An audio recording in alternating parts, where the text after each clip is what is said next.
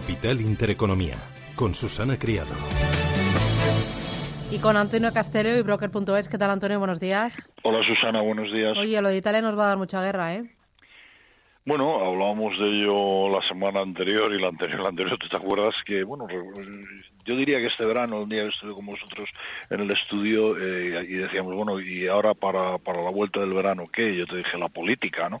La política siempre da mucha guerra porque bueno, pues al final interviene mucho en el mercado financiero. Entonces, en el caso de Italia, la decisión del gobierno italiano, lo primero que hace es poner en peligro la capacidad del país de garantizar una senda de reducción de su deuda pública, que aquí decimos que es mucha porque es un 100% del PIB, allí es un 130% del PIB. La segunda es que demuestra que la eurozona, pues hay un problema, no hay una fórmula de acuerdo clara entre los socios europeos, y entonces con esta decisión de Italia pues está en juego la estabilidad de la propia eurozona. ¿Por qué? Pues porque al final se va a poner en duda la permanencia de un país que no es precisamente Grecia o Portugal y que, bueno, además al aumentar la prima de riesgo de Italia aumenta también la prima de riesgo de otros países, digamos, más vulnerables, y esto al final pues genera más peligro. Entonces la situación planteada pues no tiene una solución que sea fácil, no tiene una solución inmediata, y entonces, bueno, pues esto va a seguir pasando factura. Yo creo que al final habrá algún tipo de acuerdo de mínimos, pero que el acuerdo va a tardar en llegar. Pero fíjate, política, tenemos elecciones en Brasil, primera vuelta el día 7 de octubre, segunda vuelta el 28 de octubre, o sea que tenemos semita por delante. Aquí hay que recordar que en Brasil hay muchas empresas españolas que tienen un volumen muy importante de negocio, ¿no? Y luego, pues no nos olvidemos lo que tenemos aquí, ¿no? Que tampoco conviene que nos olvidemos de ello. Ya. Por lo de Cataluña el 1 de octubre. ¿Tú crees que eso...? Claro. Sí, vamos a ver. O sea, esto se vio... a ver, hay una descorrelación entre bolsas europeas y bolsas americanas, está claro, pero además es que ha habido una descorrelación de la bolsa española con el resto de bolsas europeas, ¿desde cuándo? Pues desde septiembre del año pasado. O sea, esto es una cosa que está ahí, o sea, se puede ver, es evidente, y que lo hemos comentado aquí también algunas veces con vosotros. Los inversores extranjeros se piensan muy mucho en dar órdenes de entrada en la bolsa española, aun sabiendo que hay muchos valores que están muy infravalorados.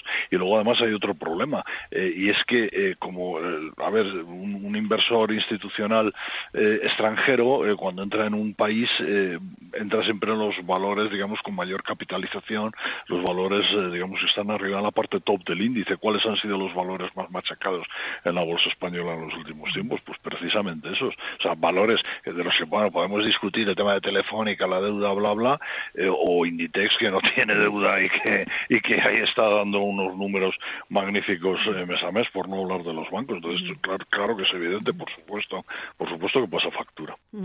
Oye, me interesa también el tema de Estados Unidos, acuerdo con Canadá, enseguida lo comentamos, qué es lo que puede significar para las bolsas, pero antes, sé que el sector de las aerolíneas en Europa está muy revuelto. Rubén, desde el estudio de pantallas, cuéntame cuál es la última hora, ¿qué está pasando? Pues el motivo es, o la culpa la tiene Ryanair, que ha anunciado esta mañana en Profit Warner, ha reducido su objetivo de ganancias para este año. Dice que debido al impacto de las huelgas convocadas este verano por sus pilotos y los tripulantes de cabina en varios países europeos, espera la aerolínea irlandesa un beneficio neto de entre 1.100 y 1.200 millones de euros para su año fiscal 2018-2019, que va a finalizar en marzo, en comparación con una estimación previa que hablaba o que esperaba unas ganancias de entre 1.250 y 1.350 millones de euros, y por debajo de las obtenidas el año pasado, que serían de 1.450 millones de euros. Eso hace que las acciones de la aerolínea Ryanair estén cayendo en la bolsa de Londres ahora mismo más de un 7%, un 7,3%, que estén arrastrando también a otras compañías dentro del sector en Europa. Por ejemplo, vemos a easyJet dejándose más de un 5%, o a los títulos de IAG perdiendo más de un 3% también en la misma bolsa, en la bolsa de Londres. Y si nos vamos hasta Alemania, vemos que las caídas en el caso de Lufthansa alcanzan aquí, te lo digo, el 1,7%. Muy bien. ¿Cómo está? ¿Qué te parece, Antonio?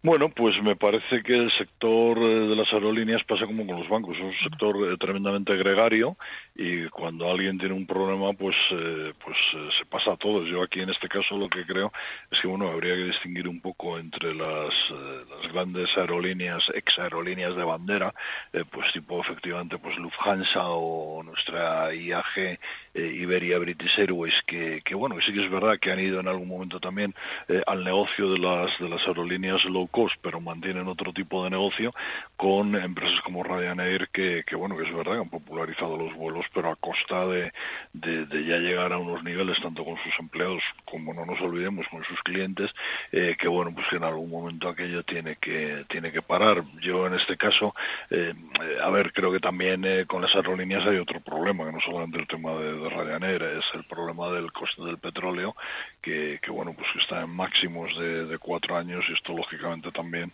pues pasa factura a este tipo de compañías. Por lo de Estados Unidos y Canadá, bueno.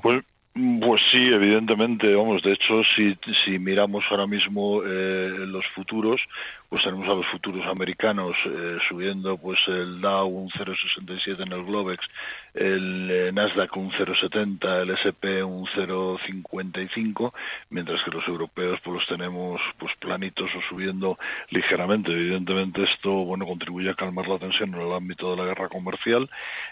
Ahora Estados Unidos tiene que presentar el texto del acuerdo comercial con México y Canadá al Congreso, y bueno, pues se firmaría, entiendo que sin ningún problema, y bueno, pues todo, por lo menos contribuiría a generar menos tensión en el ámbito de la guerra comercial, que da el tema con China. Y bueno, y luego esta mañana ha habido también, yo creo, otro tema que es importante, y es el acuerdo que llegó al final de la semana pasada del Fondo Monetario Internacional con Argentina, que va a adelantar por fin la ayuda comprometida, unos 57.000 millones de dólares.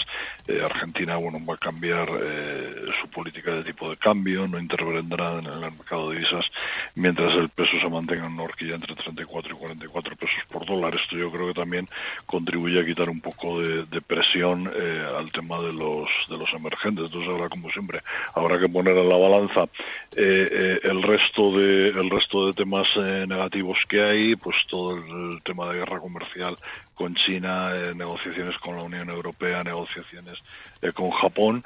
Habrá que poner, por lo que hemos comentado, de Italia, de Brasil, que no es poco en el ámbito político, y bueno, pues habrá que ver un poco cómo se actúan los contrapesos. En unas semanas empezamos también con publicación de resultados trimestrales, que esto también pues va a crear alguna incertidumbre. Me interesa Duro Felguera. ¿Lo sigues? ¿Lo viste? ¿Lo sufriste la semana pasada? No, vamos a ver, o sea, lo sufrí por los comentarios y demás. Vamos a ver, Susana, o sea, lo de Duro Felguera, no recuerdo, vamos, en el programa tuyo quizás no, pero en tu emisora sí que con tu compañero Fernando lo hemos comentado en alguna ocasión, ¿no? A ver, lo que no puede ser, y además es imposible, ¿no? O sea, Duro Felguera hace una ampliación de capital a la desesperada en julio del año pasado, ocurre una cosa que cualquier inversor que tuviera un mínimo de conocimientos bursátiles, mínimo, pequeñito, se daría cuenta que no puede pasar. Las acciones antiguas subieron un 200 y pico %, con una diferencia tremenda de cómo podías entrar por la ampliación de capital por derechos a cómo estaban cotizando las acciones, y al final eso se tiene que ajustar. Luego encima publica unos resultados donde dice que prácticamente se ha comido la ampliación de capital en resultados negativos, que bueno, que lo que habían dicho en julio, pues ahora resulta que no es, ¿no? Bueno, pues es que lo que te digo, pues al final tenemos una serie de valores zombie en la bolsa, pues Abengoa, Duro Felguera y algunos otros más. A ver, o sea, la persona, no voy a decir el inversor, porque esto no es un inversor, o sea, la persona que quiera jugar o que quiera especular a lo bestia, igual que puede especular a que el Leganés le gane al Barcelona, haciendo una apuesta, pues vale, pues puede comprar Duro Felguera, a ver si de 1 céntimo pasa a 2, ¿no? Y seguro que se forra, pero claro, las probabilidades pues son bastante mínimas, es más juego que realmente finanzas, ¿no? O sea, la compañía, mientras no se diga otra cosa, está quebrada, y de hecho en el hecho relevante que publicó el otro día, si lo lees atentamente, dice, bueno, y seguramente para el año que viene vamos a necesitar más recursos financieros. Pues hombre, no parece serio, acabas de hacer una ampliación de capital súper dilutiva del volumen que la has hecho y ya estás diciendo que te la has comido y que para el año que viene más, pues vale. Ya. Bueno, lo seguiremos. Antonio Castelo y Broker.es, a ver si mejora el día. Gracias. Gracias, Susana. Cuídate, hasta luego. Chao. Adiós. Chao.